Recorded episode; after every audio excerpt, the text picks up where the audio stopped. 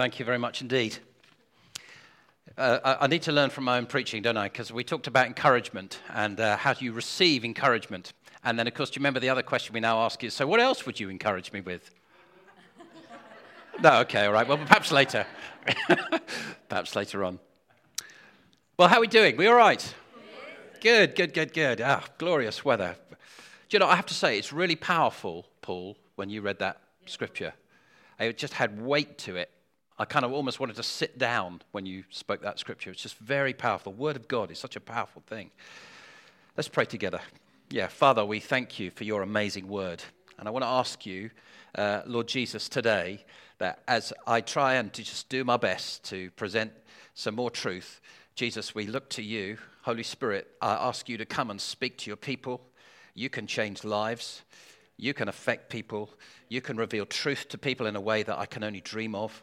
So, Holy Spirit, I ask that you would come today and make, Lord, as just I'm trying to say a few words, you now would bring heart change and you would shape lives. I pray that we would be different as a result of this because we have encountered the living God. Pray that in Jesus' name. Amen. Amen. Good. Well, look, uh, this morning I want to carry on uh, with our uh, discipleship study, which is what we're looking at. And if you recall, the last couple of times I've spoken, um, we have been uh, looking very specifically at the importance of how disciples think and the importance of what actually we really genuinely believe, what is actually going through our minds. And uh, I've been trying to help us, particularly looking at the whole issue of what happens when we are adopted. Now, uh, when you became a Christian, you gave your life to Jesus, you asked Him to forgive your sin. As you know, you were adopted at that point into the family of God. We know that, don't we? Yeah, can you say the word adopted? Adopted.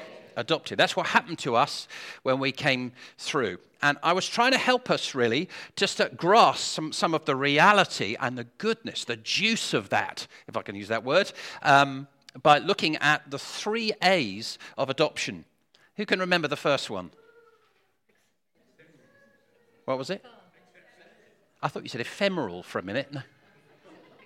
Acceptance. Yeah, acceptance. We looked at these three, didn't we? We looked at affirmation. Do you remember we, we looked at the baptism of Jesus? And uh, we saw when Jesus was baptized, we saw that, that, it says that Jesus looked up and he saw the heavens being torn open. So we, we recognize the Father was tearing the heavens open, this kind of violent act, so that he could shout out publicly over his Son, This is my beloved Son, with whom I am well pleased. Do you remember us going through that? And so, in other words, what the Father is doing is saying, I am urgently wanting to affirm my love for my Son and I'm going to shout out in the middle of this public uh, thing that's happening to him just what I feel. And we just saw the affirmation of God being richly poured over Jesus. Jesus had done nothing at this point to deserve it. He's just a, he is God's son. And, and God the Father pours out his love. And we also saw that's how God feels about you. When you are adopted into God's family, you become a child of God, and God loves to affirm you. He loves to say over you, You are my beloved child, and with you I am well pleased. Do you know that? It almost feels too good to be true. Immediately, we kind of think, well, there must be an exception in my case, don't we? Some of you right now will be thinking, well, yeah, that's true for them, but no, no. God says, You are my beloved child. With you, I am well pleased. That's true of all children of God. So we looked at affirmation, then we looked at acceptance, and we saw as Christians, we were fully acceptable to God. Do you remember us going through this? Yeah, one or two nods. Good. That's, that's, that's encouraging, I think. Um, we saw that we were fully acceptable to God. And we're acceptable because Jesus has made us righteous. We receive the righteousness of Christ, don't we? It's kind of a direct swap. That's what happens when you become a, a, Christian. Your sin, Jesus became sin for us. Your sin is now accounted for, it's dealt with. You get the righteousness of Christ. You are now fully acceptable in the sight of God. And we saw if you don't believe actually that you're acceptable, you will probably feel that you have been rejected. And if, if actually you feel that you have been rejected, that will trigger all sorts of emotions in you. It will make you feel that you are unloved, unwanted, not valued. A whole bunch of very, very negative things can, can leave you quite depressed. And that we saw the tragedy of it is that God has accepted us, yet sometimes, even, even though that's true, we feel that we've been rejected. And that we saw this was weird not right for a Christian. So I trust just looking at this whole thing of acceptance has brought you into line much more with the truth of what's happened to you. And it's really good. It's really good that we've been accepted. So today, I'd like to look at the last of these three A's, and I'd like to look at access. That we have access to God. I want to say to you, I think this is another critical bit of understanding to understand the richness of what it means to be adopted as children of God and to grip this. Gripping the truth of this is important. Let's read a couple of scriptures together. Hebrews 4. Let us then approach God's throne of grace with confidence. Some versions have boldness so that we may receive mercy and find grace to help us in our time of need. Let's just read that again. Let us then approach God's throne of grace with confidence so that we may receive mercy and find grace to help us in our time of need. Let's read another one together Hebrews 10 19 to 22. Again, this is Paul speaking, and he says, uh, sorry, no, it's not Paul. We don't know who, we don't know who wrote Hebrews.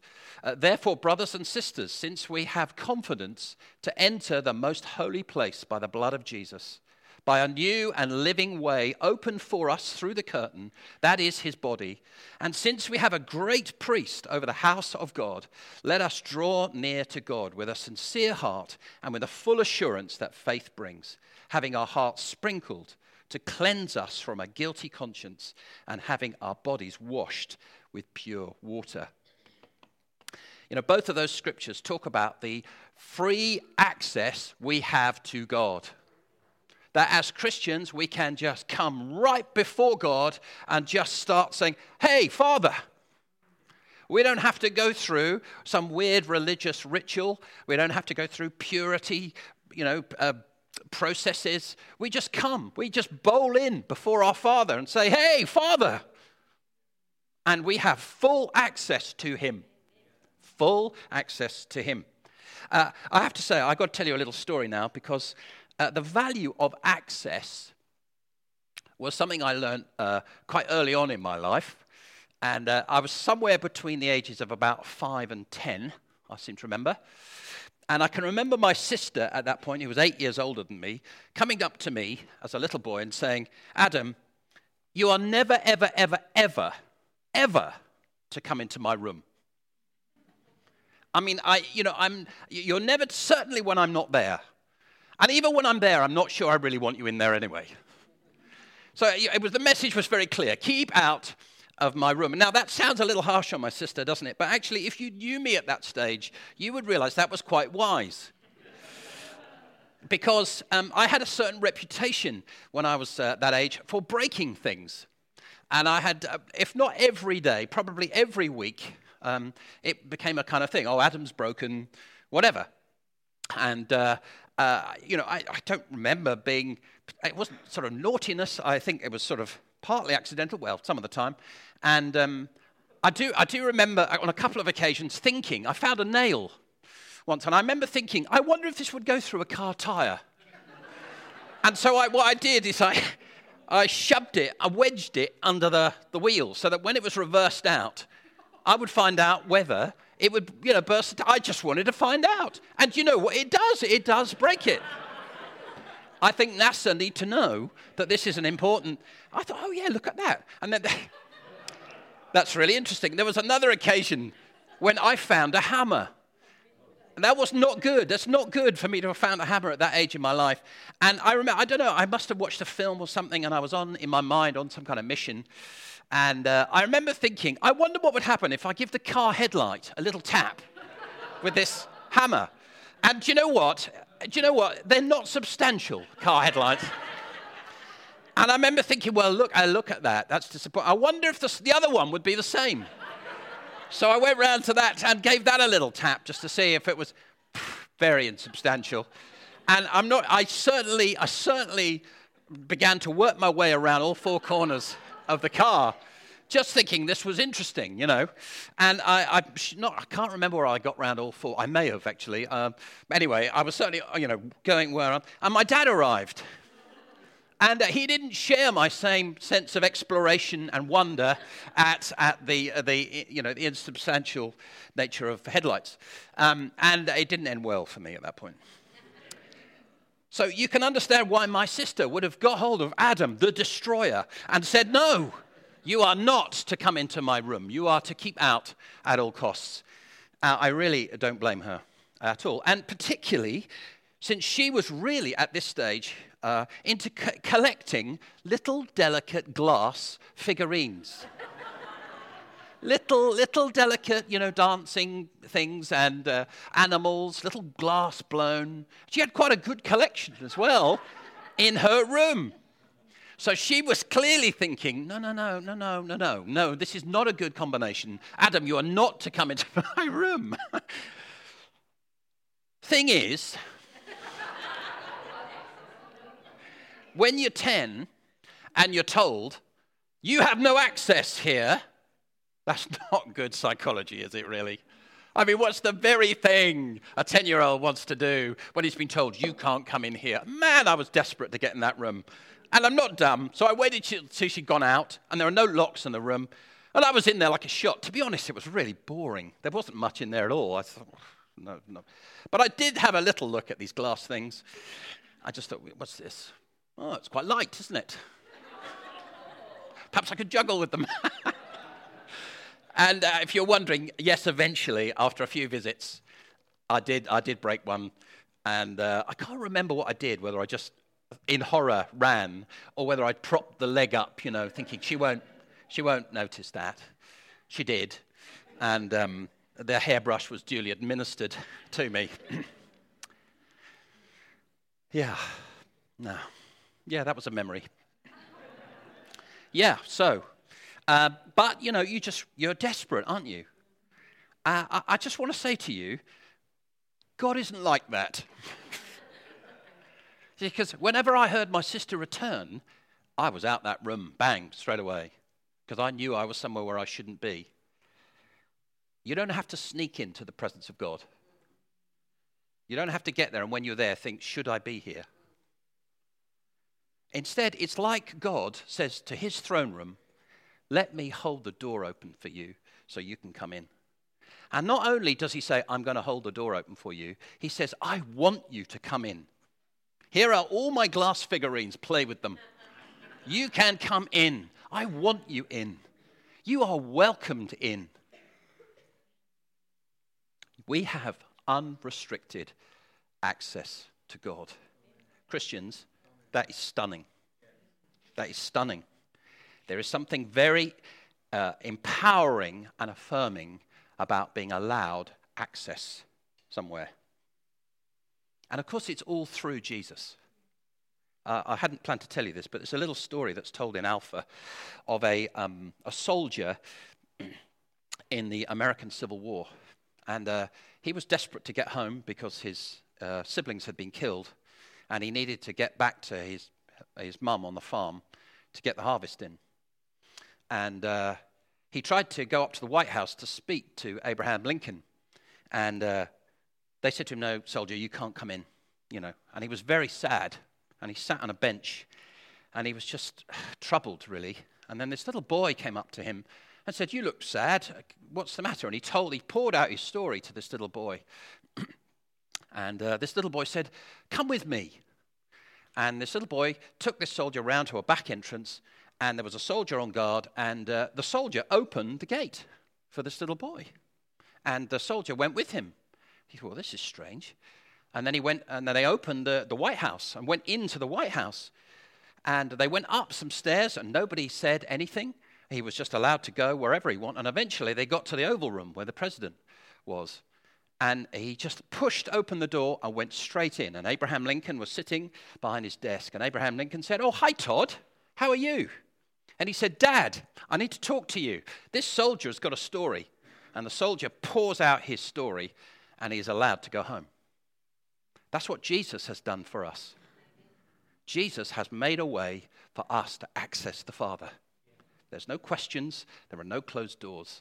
We just come straight before Him. So it's wonderful. So it means that you can be walking down the street and you can just start praying. You can say, God, I need your help. Can you help me? You can wake up in the middle of the night troubled with thoughts and just say, God, can you, uh, I bring these things to you. Interesting, we've had a call this morning to pray. You know, Sandra brought, say, okay, come before me. With, I want to say you can do it because you have access to God. We have a spirit, you know, within us that cries out, Abba, Father, Daddy. Now, why does our spirit cry out? It's so that Father will say, Yes, son, daughter. And that's what happens when you, you have access to Him. The Father will come. He's a good Father. He loves to come. Our spirit cries out, Abba. We, we love connects, connection with Father. And He affirms us and accepts us. He lives actually in us and we in Him. It's very intimate, close connection, continual access. And we know from Scripture, He wants us to take advantage of this access. The Bible says this ask, seek, knock. We heard it this morning. Come to me and ask. He's a really good dad. Come. Take full advantage of this access. It's really important, Christians, we just recognize freshly that we have this amazing access because it's not always been like this. It's not always been like this. Before Jesus came, before the Holy Spirit was poured out, and we can now just access whenever we want, it wasn't like that. For a thousand years, there was absolute restriction into the presence of God. In fact, we couldn't get there. Um, I just want to talk to you a little bit about the temple system the, the, the system of temple worship that existed for a thousand years before the time of Jesus. Now, uh, the temple was the kind of center of the worship system in Israel. And as you know, there were two temples. The first one was built by Solomon. It lasted about uh, 400 years before it was destroyed. Uh, and then uh, the people were taken into captivity. When they return, they rebuild the, the, temple. The second temple is built, and then towards the end of its existence, it's rebuilt. It's remodeled really by Herod. So sometimes it's called Herod's temple. I just wanted to show you. So uh, here, that, that's just a, a comparison. That just shows you the size of Solomon's temple. And then this is the remodeled temple. These are artist impressions, by the way, but it's, it's, I think gives us an idea uh, uh, of um, uh, the temple that Herod then rebuilt. And you can see he's extended uh, quite a lot of it. So it's significant. The whole complex now is significantly larger. Now, um, this is important. And I, I think what I'm going to do is I'm going to focus in on the second of these two temples because this is the one that existed at the time of Jesus. So I've got a floor plan for you shows you, so, so, you can see that's the actual temple area itself. That's obviously the second court. Now, the only thing you can't see on this is uh, there is a, low wall around this whole um, uh, complex.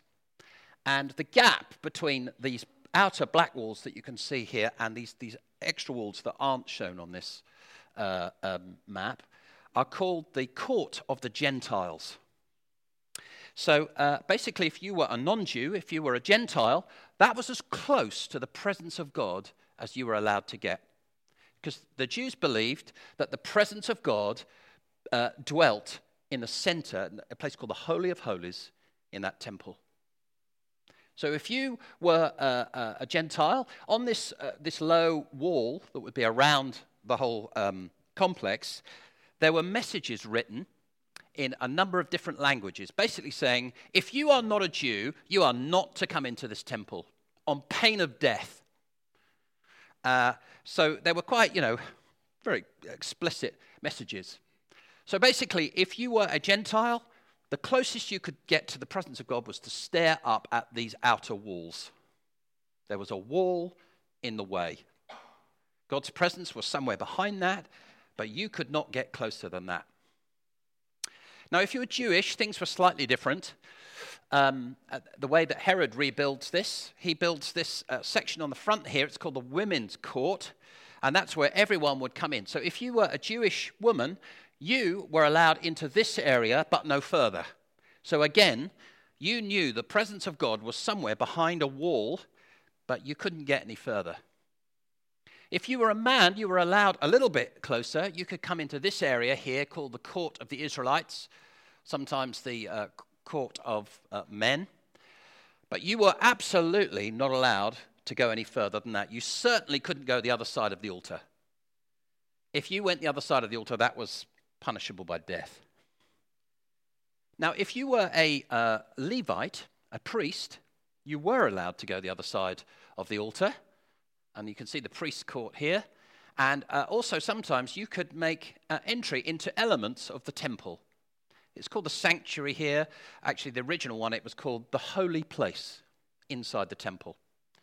And then uh, occasionally they would come in and there were some priestly duties that they could perform. But then the presence of God was housed in this area here called the Holy of Holies.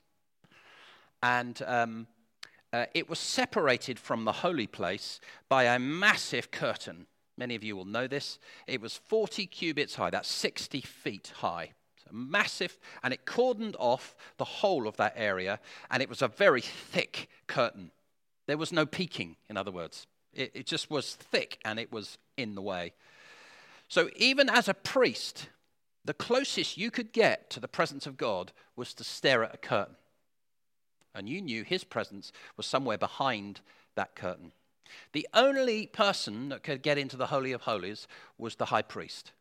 And he could go in once a year, and he would go in on the Day of Atonement. And uh, he would uh, be ritually cleaned, um, and there would be sacrifices, and blood would be sprinkled. And then he was allowed to go in once a year, and then uh, atonement would be made for the sins of the people of Israel. And they had to do that every year. Every year they had to, more sacrifices, they had to go back again. Uh, the, the people were, were uh, forgiven for their sins uh, once a year. But even the high priest, once a year only. The message is really clear God is holy. You are not. You need to keep out. And the people feared this because there are plenty of um, uh, Old Testament stories of when people got too close to the presence of God, they die. You know those stories, some of you. Um, so God's presence was something to be feared. You could not just wander in. You couldn't just say, Oh, can I have a chat? No. No, some of you could only see a wall. The majority uh, could see a wall or a curtain. That was it. You didn't get any closer for fear of your life. Jesus comes, everything changes. Jesus dies on the cross. His righteousness is now attributed to you. Now you are fit to go into the Holy of Holies because you now are holy because he was righteous and holy. And he attributes that to you. You get it. And of course, we know that when Jesus dies on the cross, what happens to the curtain? It's torn, isn't it? From the top, 60 foot up, from the top, it's ripped in half. God's statement is clear. No longer will I live in a little area. Now I will live in you. Now you and I are the temple. We are, we are the temple of the Holy Spirit. The Spirit of God lives in you. When you go into work, the temple of God has just arrived.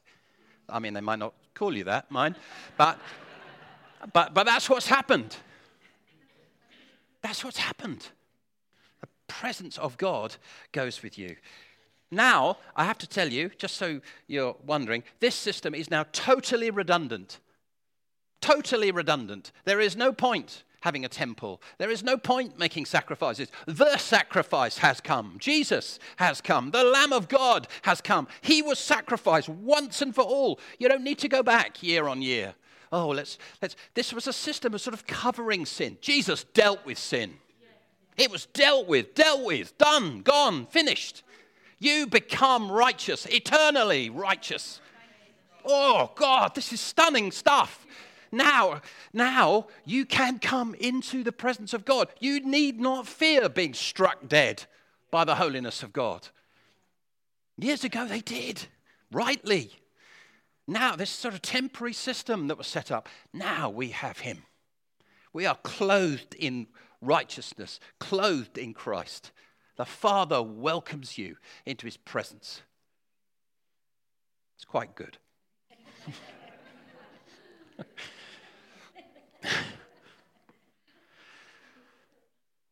oh, just want to say to you as well if you are new to the Bible, um, understanding something of this temple system is quite important for you.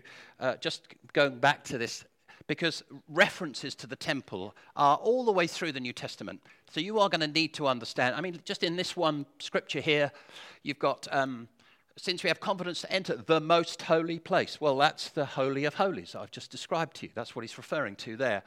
By a new and living way, open for us through the curtain. The curtain, of course, is this curtain that separated God from, from men. Um, that's the reference it's got. Um, uh, there's another one here. Uh, uh since we have a great priest, as Jesus now is our high priest. He's the one that, that goes in for us, and we're able to come in because of him.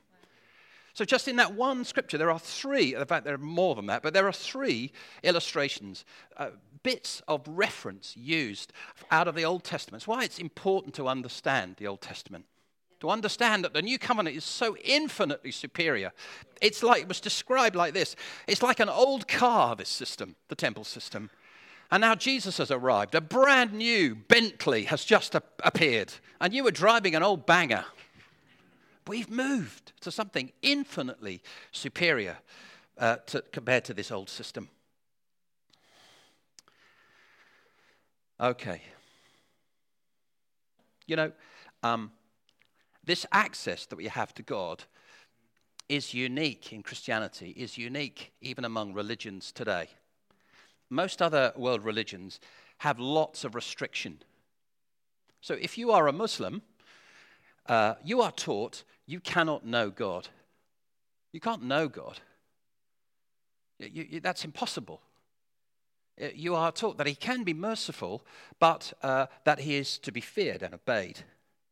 You don't have a loving Heavenly Father who wants to whisper encouragement into your ear, tell you that you're my son, my daughter, and I love you, and I'm for you. There's close relationship. No, none of that. No, no, there's just massive restrictions. You cannot access God.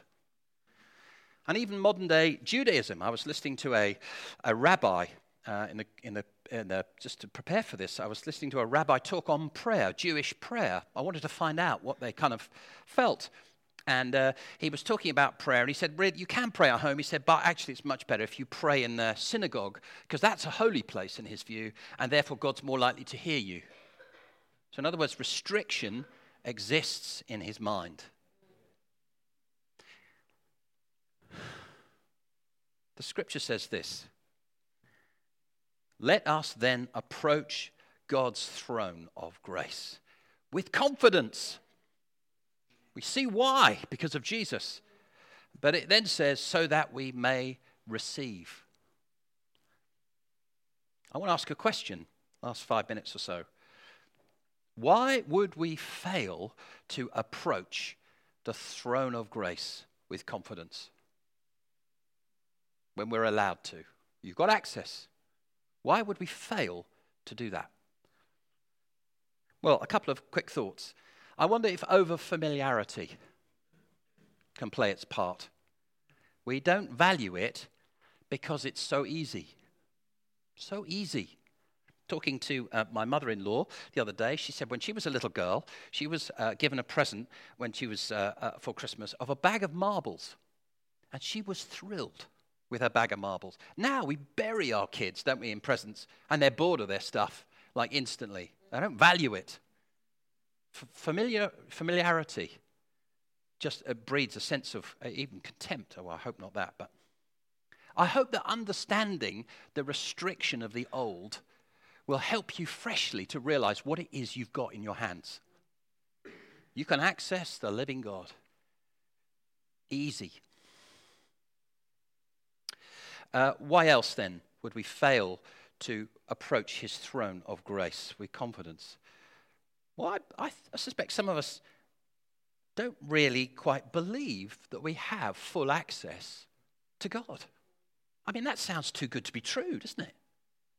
Doesn't it? Can you just say the word access? access? Good. I just wanted to make sure you're awake. Yeah, you see, we can believe we're not worthy. We're not worthy to enter into the presence of God. He is to be feared, can be our view. Therefore, how can I come before Him? Probably that will be particularly true if you have a rejection mindset.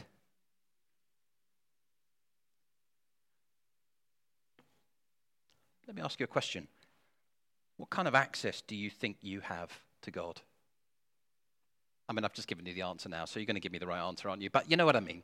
In your heart, what kind of access do you believe you have? Do you believe you have restricted access or full access?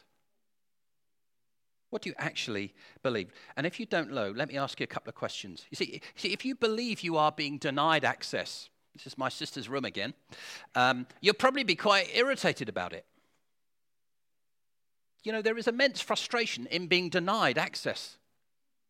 And if you feel every time you come to God, basically there's a denial of access, you'll probably have a very demoralized, listless, energyless relationship with God. Because what you're hearing every time you come is no. You wait there. You're not good enough. Don't you come here. Now, that's not true, but it could be what you're hearing.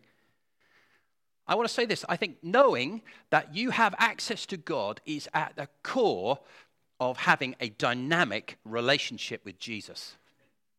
If you know every time you come, He's there. Yes, son, daughter. What can I do for you? Where are you? What do you, what do you, if you know you have that kind of access, it will change your relationship. Now, if you don't know whether, uh, you know, I don't know whether I, I'm not sure. Do I, how do I feel about having access? Let me ask you a question. What's your prayer life like? What's your prayer life like? Is it difficult? Do you feel, oh, I'll never be answered? Oh, it takes ages. What's all this? How about this?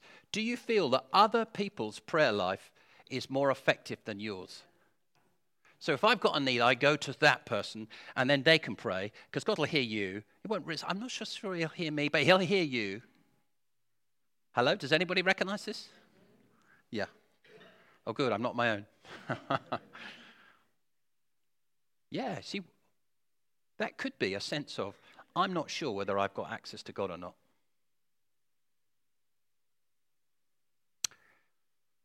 You have been adopted by an amazingly good father.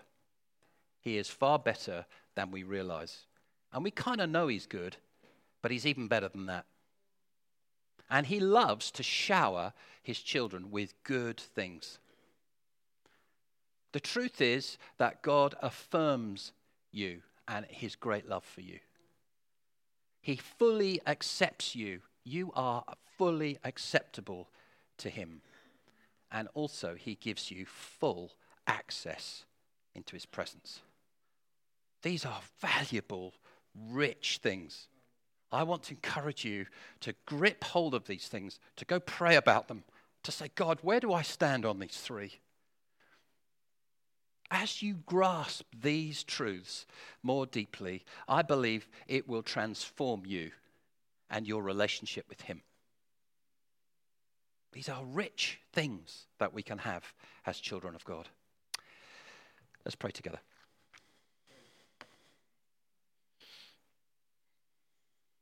Uh, Lord Jesus, I again want to come to you and ask, Holy Spirit, Holy Spirit, will you come? Will you help us with this thing of access? Thank you that you give us free access to you. I want to ask you to forgive us where we've just taken it for granted. I want to ask you to stir us, Lord, in this whole matter of prayer and coming to you and having confidence that you hear us. Lord, would you stir us again in that? And Lord, I want to pray for anyone who feels that they are being denied access because they are not good enough. Lord, I want to ask you to set them free. Phil Wilthew describes, says this um, The last death blow to a rejection mindset is the knowledge that as sons and daughters, we now have full access to the Father. And this breaks the old lie that I am excluded, powerless, and always bound to be forgotten and left out. Father, I ask you to break any lies that people are feeling excluded or powerless, always going to be forgotten, left out. Lord, it is not true. And I ask you to bring revelation, deep, heartfelt revelation of the truth of these matters in Jesus' name. Amen. Amen.